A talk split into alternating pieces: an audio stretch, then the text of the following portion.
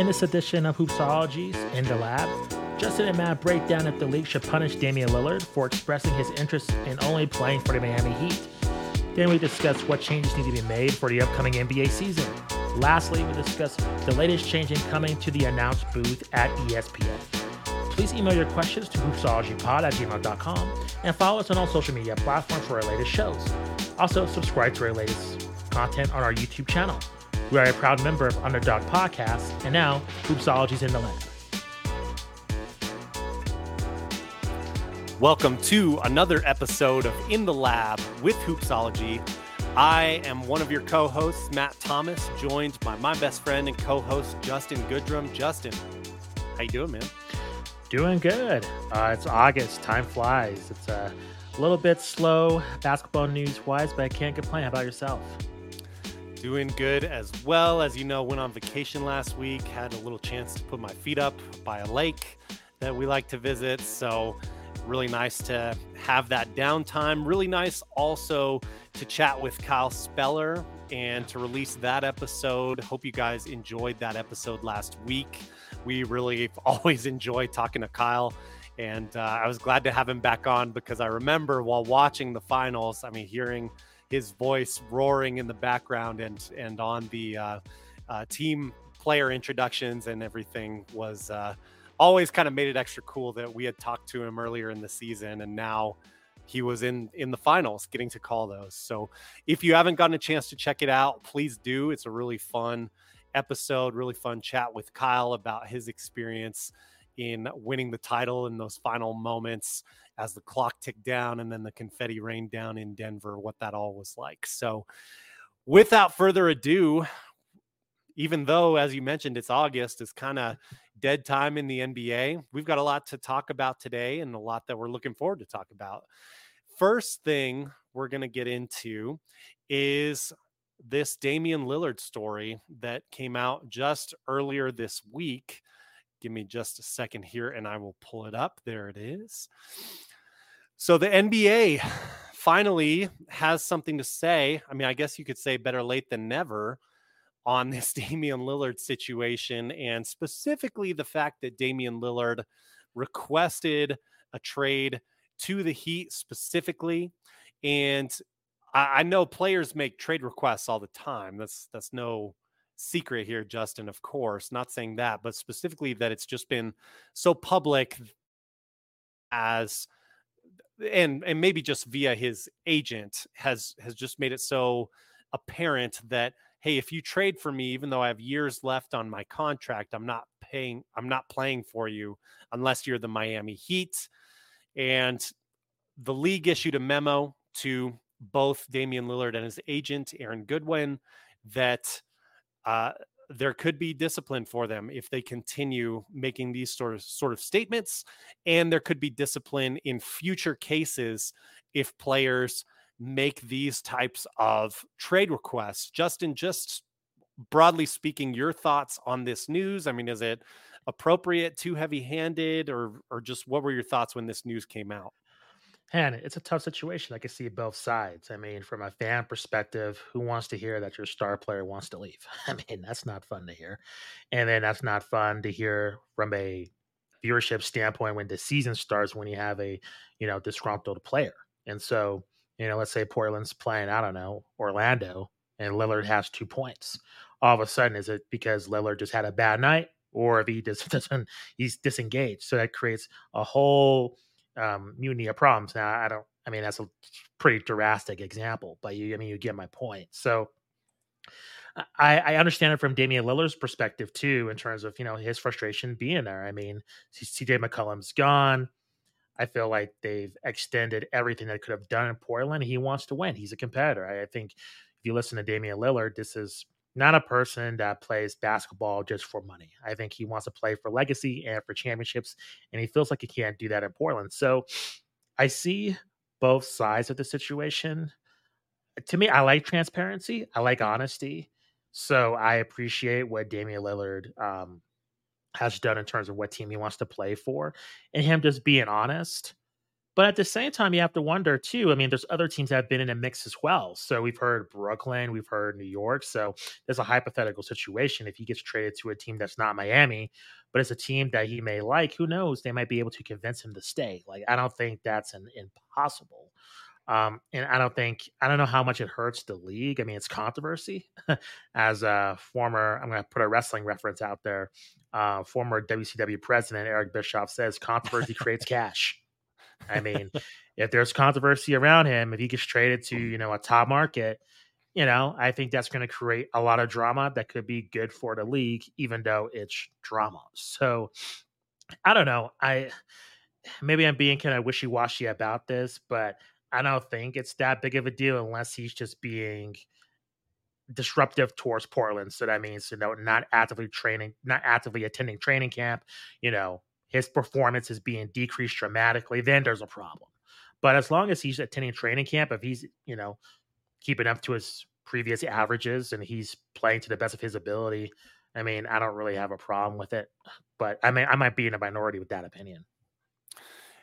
Yeah, I guess where I would come down a little bit harsher on this is when you look around reports this week um, even I believe uh, Brian Windhorst was reporting that the only team, and, and, forgive me if if I'm citing the wrong person where I saw this, but um, there have been several people saying is, is my point that Damian Lillard is only getting, or Portland rather, excuse me, is only getting trade offers from the Miami Heat. The other teams have kind of quiet quitted, so to speak, on this trade.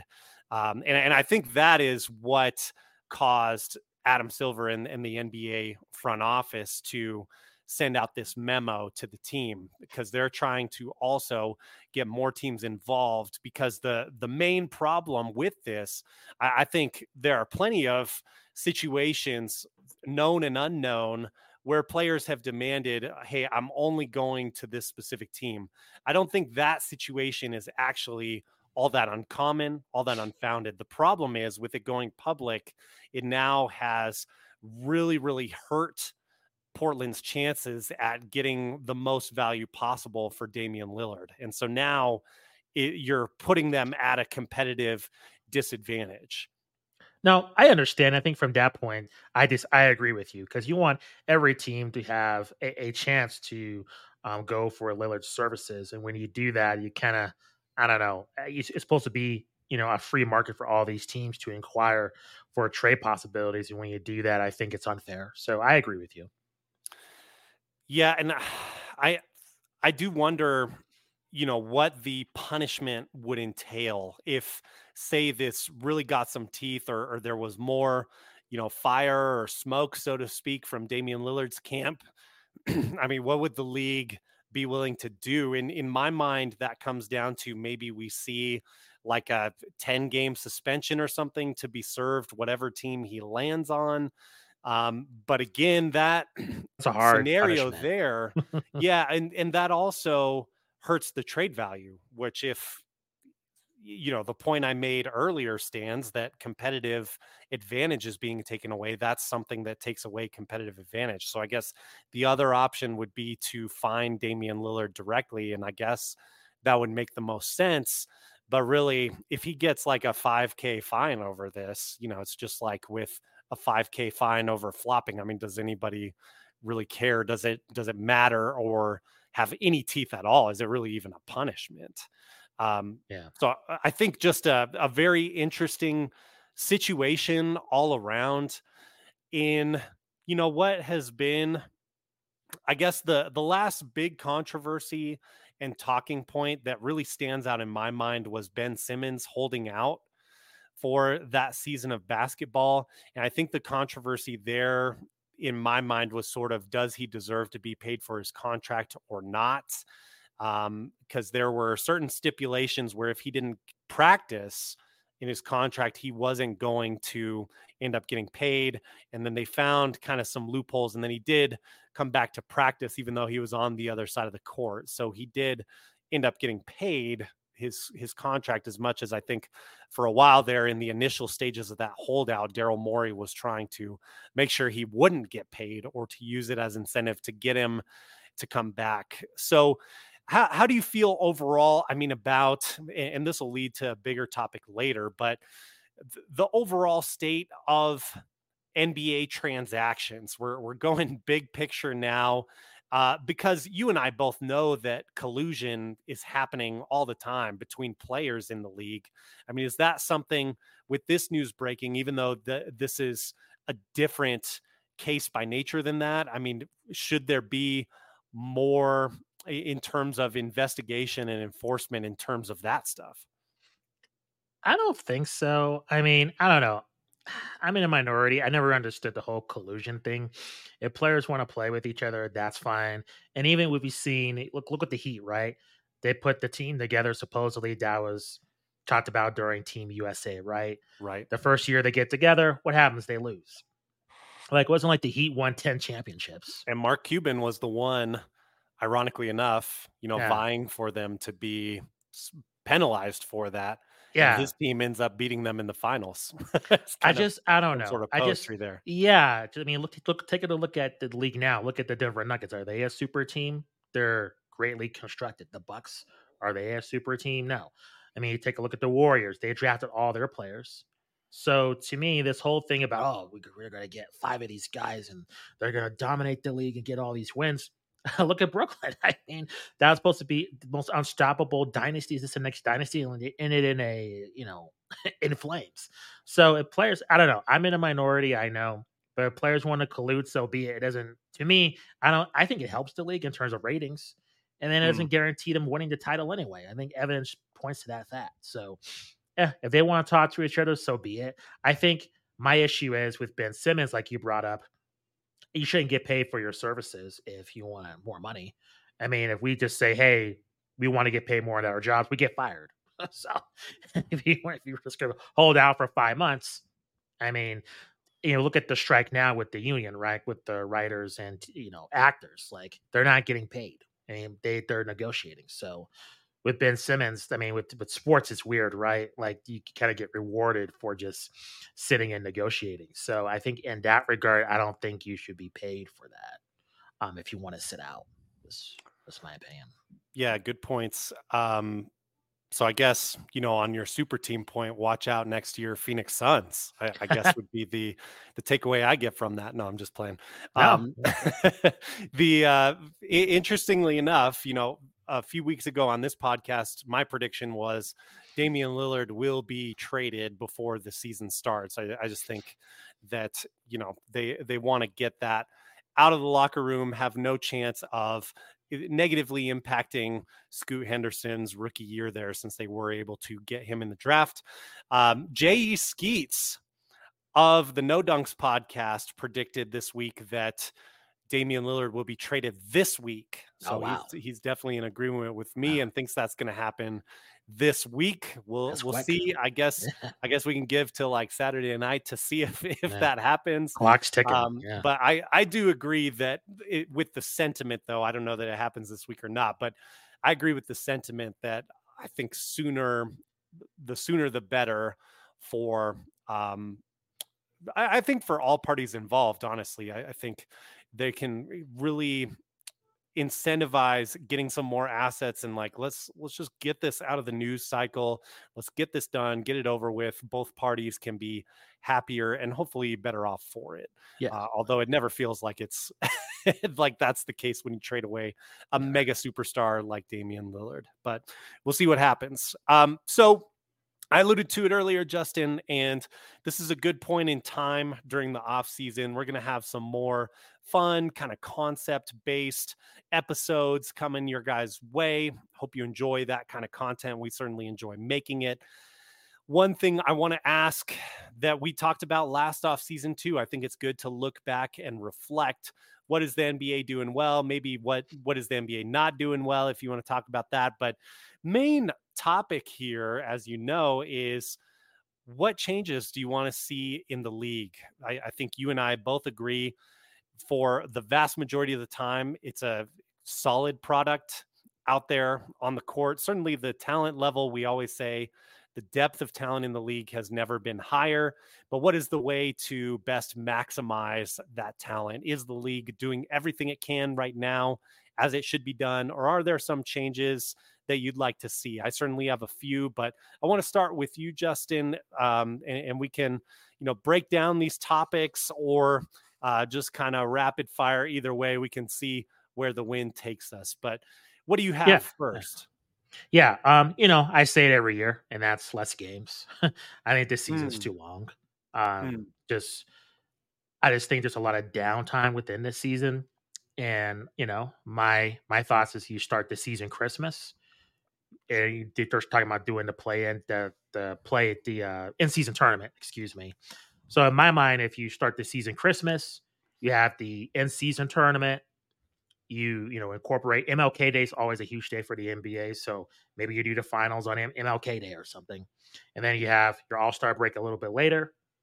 Maybe it's around I don't know after the NCAA tournament or something like that, and then you go a little bit further into the summer um, with the season. I, I think I before that. I just think the the season's a bit too long in my opinion, but I don't think it's that big of a deal.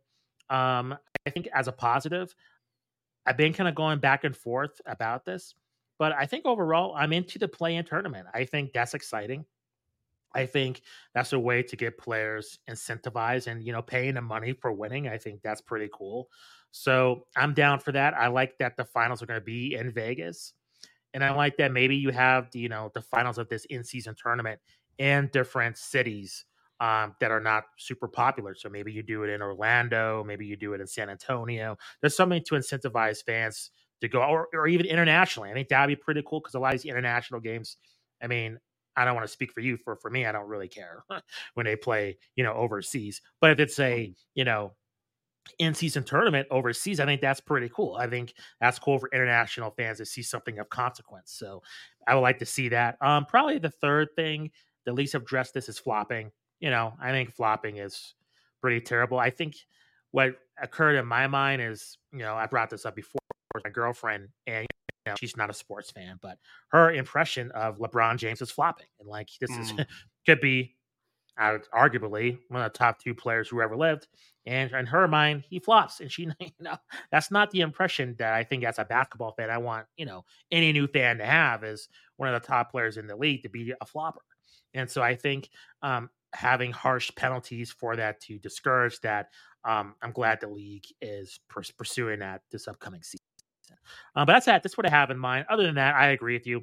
I enjoyed the depth. I think I don't want to sound like the old man here, but you know, when we were watching 90s basketball, it seemed like there was a lot of irrelevant teams that didn't really matter as much. And I think now, if you're an NBA fan, if you're a league pass fan, you're going to get your money's worth seeing a rookie, seeing a team on the rise, you know, seeing, you know, look at the Indiana Pacers, the Sacramento Kings, you know, even look, take a look at the Pistons, even though they are terrible, they still have some good young players. Oklahoma City, like these teams that don't get the fanfare, there's value in seeing them play as opposed to, you know, the 2000s, the 90s, you like seeing, you know, the Thunder play the Pistons.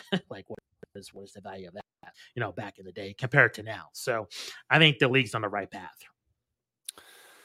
Yeah, so a lot there. Let, let's unpack a little bit of that. I I agree with you. I anticipate I I feel heavy anticipation for that play-in tournament during the season. I want to see how that goes and I want to see how it it evolves over time because I think this first season is just going to be sort of trying it out. It doesn't feel to me, I mean, you can sure you can give financial bonuses to these teams. That's going to matter the most to the guys at the end of the bench, not getting many minutes. I, I feel, um, but it's it's something, and I think it can grow from there. I hope it is something that makes the regular season more entertaining because I think that's something that the NBA is really. It, it's in at certain points of the season, it feels like the regular season doesn't have as much value as it should as a regular season being one of the major sports. You know, it's not quite baseball where it's a billion games. over 100 games. Yeah, I, I, believe it's 162 games if I'm not mistaken. Um, the NBA um yeah, so I guess my first point is in line with what you said with the season tournament. I think one thing that I would like to see is making divisions more consequential again to try and stoke future rivalries and, and intensify future rivalries. Um, now, I know part of it is because of the success of these teams in this era, but specifically a situation that happened, I believe, in the 2007 2008 season between the Spurs and the Mavericks. Uh, there was actually an, the way the regular season ended caused a lot of controversy because I believe the Mavericks won the division championship. And I might have this flipped. I apologize mm-hmm. if I do. But the point is, they got, I believe it was the third seed uh, as a lock by being one of the division winners. And I'm what I'm saying is I'm cool with that. I want divisions to be important. The Spurs had a better record, uh, or maybe not a better record, but they had um, Uh, they were a, a, big threat and might have had a better record than their opponent in that first playoff round, but they were a lower seed because they weren't division champs. People didn't like the result just from that one season.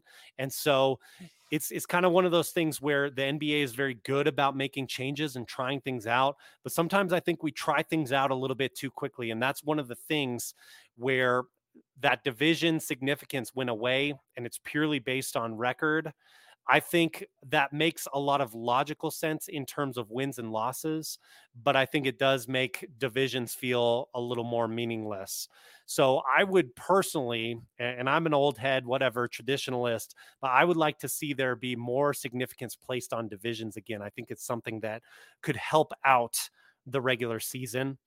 Um, in terms of flopping, Justin, I'm right there with you. We're we're of the same mind as far as that goes, and and we've talked about it. We're glad the league is making some changes on that, and I hope they stick. In line with your point about that, I want to bring up another point about just the physicality of the league, because interestingly, uh, three seasons ago now at this point, um, their teams were scoring on average 112 point some per game and season before last season, that number went down to 110 per game. It was the first time that that number has decreased, uh, I believe, since 2018. Wow. And part of that was, as you probably remember, the refs were allowing more physical play. The there was kind of this toughness uh, in the regular season that we hadn't seen before. This past season, that number we got away from that, that number went back up to 114.7 points per game in the season. Now, for myself, I think that number needs to be somewhere between 100 and 108 points per game to get a, a more balanced game of basketball. Uh, and I think also where I'm going with this is there was a study that was conducted that showed that injury rate has gone up from 2017 to 2021 in the NBA. And part of that, I, I think, now this is correlation. So you you can't, of course, ascribe causation to correlation, but I think part of the injury rate going up is also the pace of the game going up. If you think more times jumping, more times racing down the court, more mileage running, uh, but it's it's not mileage like a marathon race. It's unpredictable mileage. It's cutting. It's sprinting. It's different pacing. Uh, this is causing more unique injuries from what this study found, um, and and more frequency of injuries. So some injuries that we haven't really seen all that often before have been coming up, um, and and just more frequent injuries. And so of course that leads to us not seeing the players that we that we love and want to see play. Uh, so long-winded way to get to I would like to see the hand check come back. I said it last year. I'm trying to make more and more specific cases for it. I don't think it would impact the game to a point where we would see like 90s or early 2000s basketball at this point. But I do think it would slow players down on their way to the basket, causing less awkward falls and less speed towards the hoop, less turned ankles, less overall injuries. And I think there's been, I mean, even before the offseason hit, we had people arguing. Actually, it was it was during the Giannis injury. We had people arguing that um, the the charge should be taken away. We should take charges away as sort of a defensive option for people. So what? We just get out of the way and let people dunk it and it looks like the All-Star game? No, thank you. I want some advantages for the defensive team. I want to give them another advantage and that would be the hand check. So sorry I went so long there. No, I'm no. passionate about this topic. no, I feel you. Um, I I think I'm agreeing with you. Physical play is always better. I don't know how much is going to affect scoring just because the three point shots are prevalent. Um, I know a lot of the older journalists have expressed their displeasure of you know moving away, moving the game from the basket to more the three point shot. I like that. I like you know the game evolving that way. At the same time, I do like it more physical. So I think there's a happy medium. They can also be physical. So I, I feel you on that for sure. Yeah, and I think you know just being able, like I, I'm not saying. I mean, I think people have this idea in mind of a hand check as like a really violent aggressive thing and it's it's not it's just you being allowed to put your hand on that player and, and sort of you know sort of like kind of keep your eyes on them, so to speak, or kind of keep more of your proprioception on them with your your hand on them. And yes, if they have the ball and they're posting you up, which, as you correctly pointed out, doesn't happen as much nowadays. Yeah, you can push against them and resist a little bit when they push into you, but some of that kind of is is happening anyway in in the post game. So really, it would just help, I think, slow things up on the perimeter. I just want to see it tried but I don't know that it's really that big of a concern for the the league office. Um, now, because as you said, I mean, business is good. The NBA isn't isn't losing money. Uh, things are are peaking, and they're likely to get the biggest, you know, TV deals in history the next time it comes up. I mean, there's there's no projection I've seen that predicts money is is going away from live sports in general and NBA certainly included in that. Now, this last one is my most controversial one. And I'm just putting it out there as a brainstorm, as an idea. All right. So don't come at me too hard. I just want to like put up the concept here because I know there's been so much big talk about like player empowerment over the past decade that so let, let me get to it. We have this thing called bird rights. So when a player stays with their team three years or longer usually it's it's four years when this comes into play you can re-sign this player.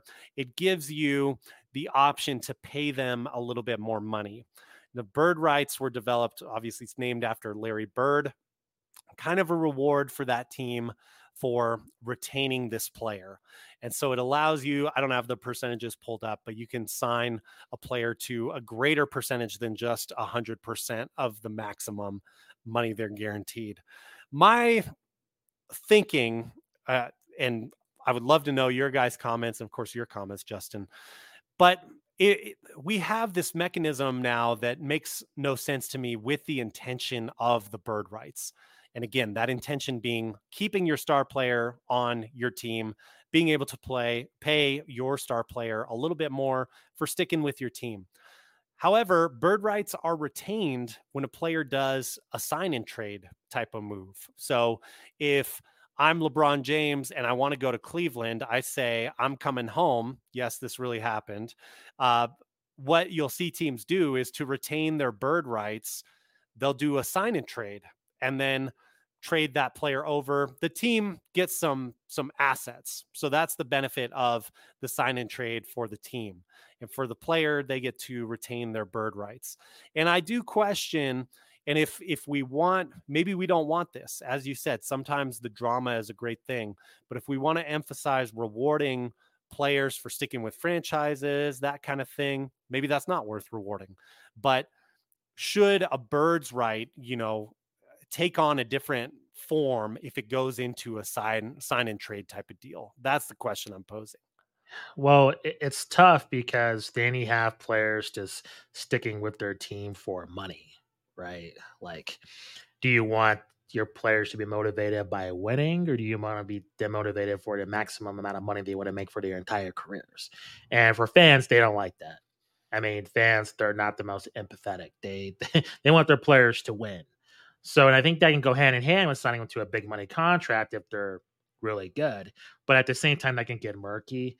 Um, I don't know. I think that there is a, there's a loophole in that situation. Yeah, it's something I, would have to think about because I think you see a lot of players. Um, I don't know. I think what comes to mind is like a Zion Williamson, right? Like right now, he's going through a lot.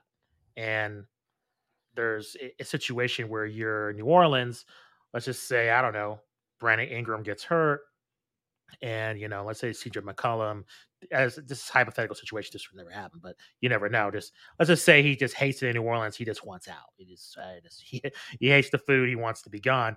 Then you're you're into a incentive, and I think I don't I don't know that his contract situation with Zion uh, exactly, but you know, just in a hypothetical scenario, like you mentioned, like, is that the best for Zion to stay there just the way that they both treat? That's a toxic relationship with each other.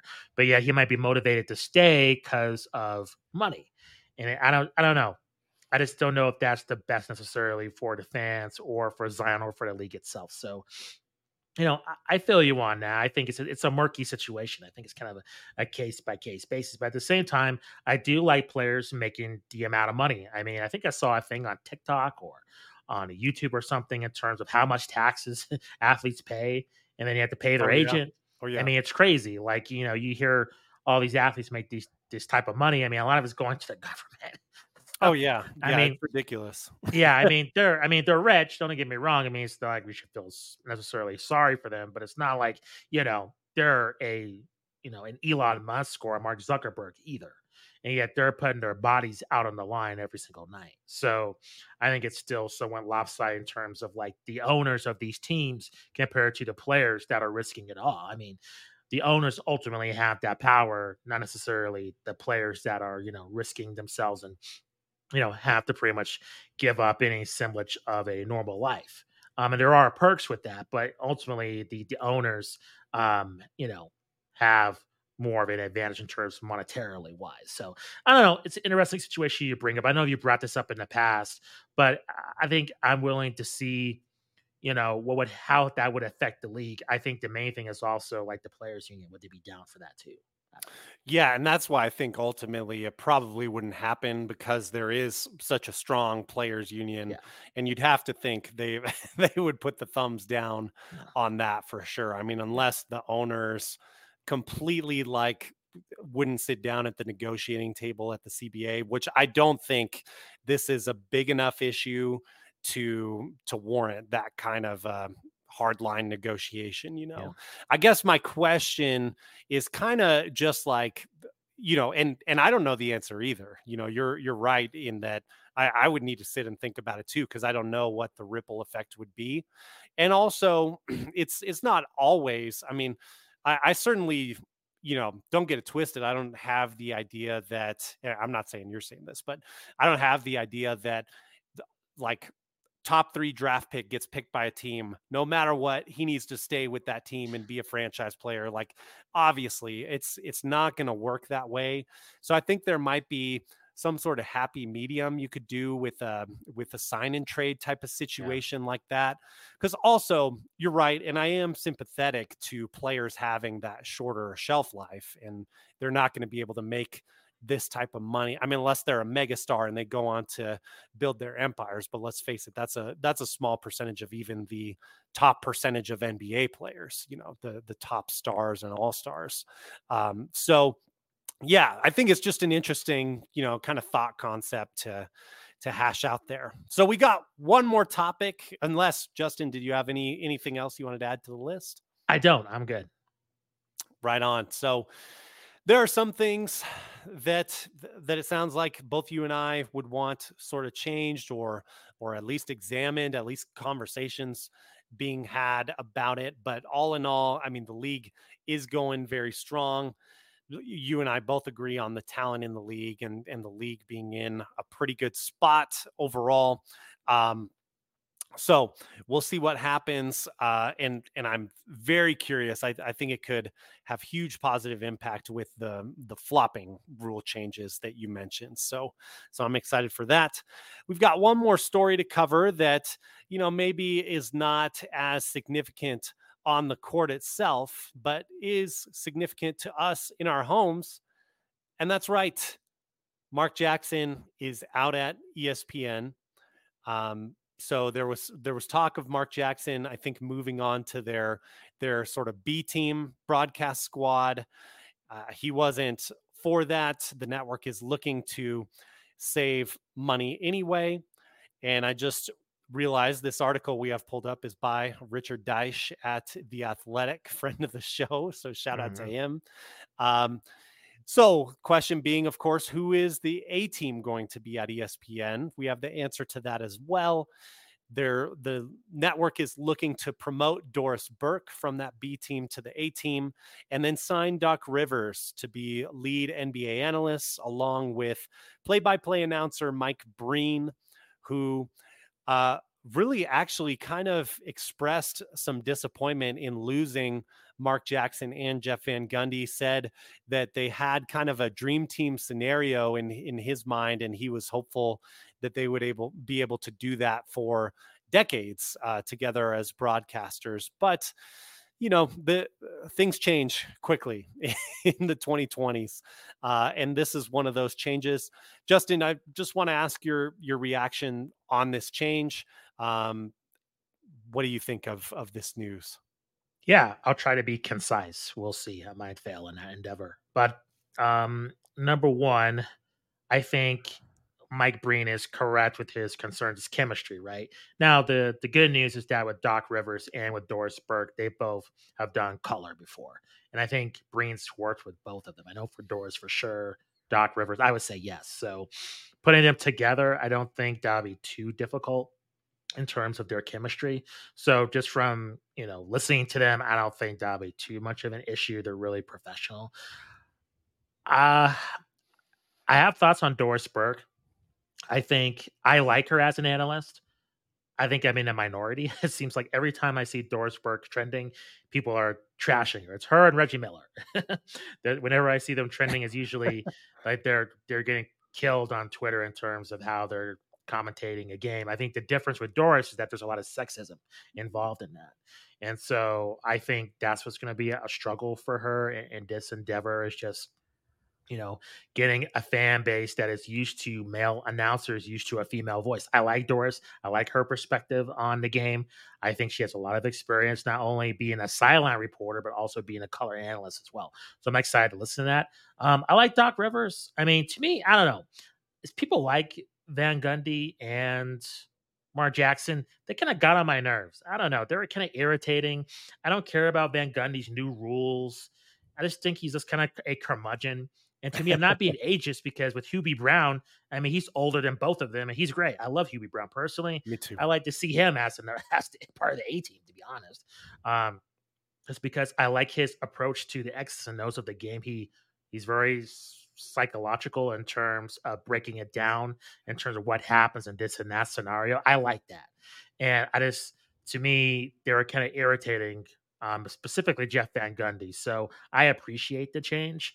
Um, Eh, I'll say this and then I'll pass it to you. I think, you know, does this matter in the long run in terms of your fan base watching basketball? I don't think it does, to be completely honest. I think, you know, we're in a streaming world where a lot of your fan base consumes highlights via social media. It's short bites. It's not through you know commentary. So you know when we were growing up, these commentators were important because we were watching the entire game. There's no way how you gonna watch the Michael Jordan play? I mean, if you missed it, you missed it. There's no way of catching it. Now, I mean, you can not you can miss the game and watch LeBron. You could catch an eight minute breakdown of the game. So play by play commentary to your younger fan base, I don't think it's as critical as it is to us as adults.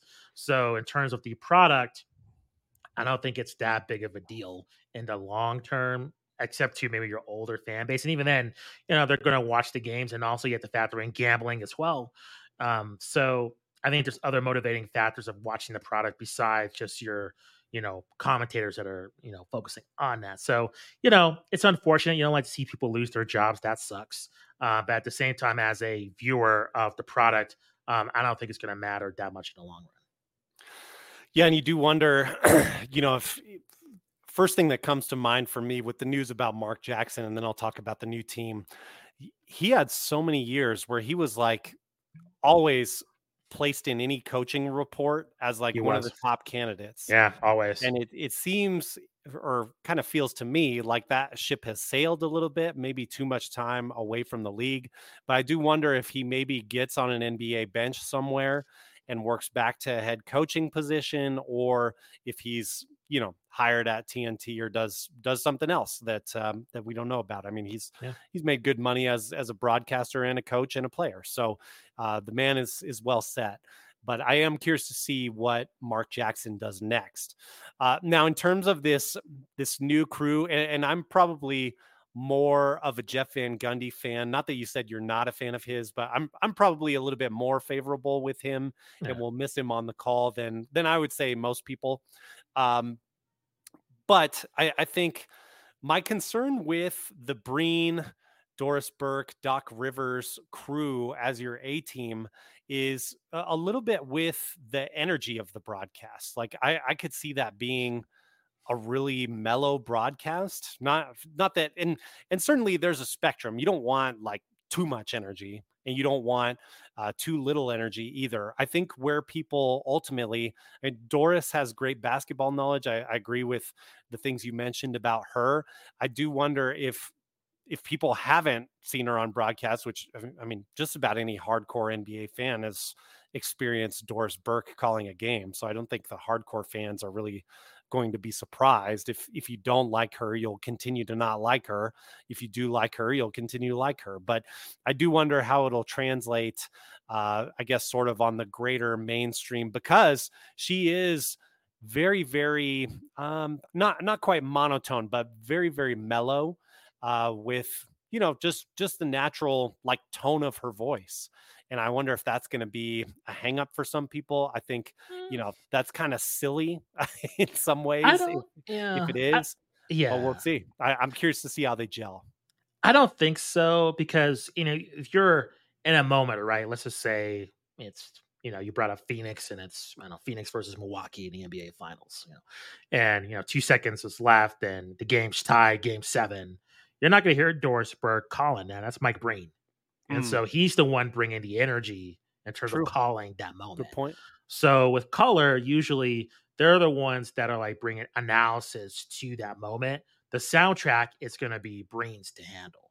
So I don't think that's going to be too much of a problem. Like in the 90s, like, you know, the color commentators on the NBC, I thought, you know, Bill Walton, you know, he was funny, but, you know, those moments you're looking for Bob Costas or you're looking for Marv Albert right to call moments or even now with kevin harlan or you know, as you mentioned mike breen so i think with them i don't think it's that big of a deal um, I think with Doris, she she provides a some you know honest commentary on what's going on in the court. So that's going to be interesting to hear her opinions and Doc Rivers as well. They're both fairly honest. So whether you agree or disagree with them, so I'm looking forward to hearing their opinions. But I, I agree, too much uh, energy, it can be a detriment. I mean, look, we've seen the inside the NBA crew as much as they're praised. You know, we've seen them call games. I mean, I think it sucks. I mean, I don't want to hear Charles Barkley call four quarters of a game. I don't. Um, but do I want to see him, you know, do halftime and post game analysis? Absolutely. So I think to your point, if like too much energy, absolutely, that could be a detriment. Yeah. And I think another thing that's interesting. I mean, why they may have good chemistry. I mean, Doris Burke, one of the comments about her was that she was such a Philadelphia fan throughout the playoffs, and of course, Doc was coaching that team there at the time. So, yeah. well, hey, they can they can shake hands there. I'm sure they already get along great and know each other well. Yeah. Uh, so I don't anticipate any issues with chemistry and that kind of thing. Uh, more so, I, I think by chemistry, you know what what you and I mean is like picking their spots at the right time, not not yeah. talking over each other or knowing um, you know, when to trade off. But I mean, all three of those that takes are, time. are top yeah. professionals. They'll mm-hmm. they'll figure that out, I think. Yeah, for sure. Pretty quickly. All right. Any other topics or side notes you wanted to get into today, Justin? No, uh, just to let our audience know to check out our previous interviews. Uh, we have a lot of you know interviews, of course, covering this past season, but also a lot of interviews with a lot of authors that are evergreen. You can listen to them anytime. So please check out our archives. Our most recent interview, like you mentioned, Matt, with Kyle Speller, and just make sure you check us out on all social media platforms as well. We have our latest updates. So just uh, like Matt said, keep on track for the rest of the season and send us an email as well, hoopsologypod at gmail.com. Absolutely. For Justin Goodrum, I'm Matt Thomas. You guys take care. We will see you very soon in the lab with Hoopsology. Peace. See you next time.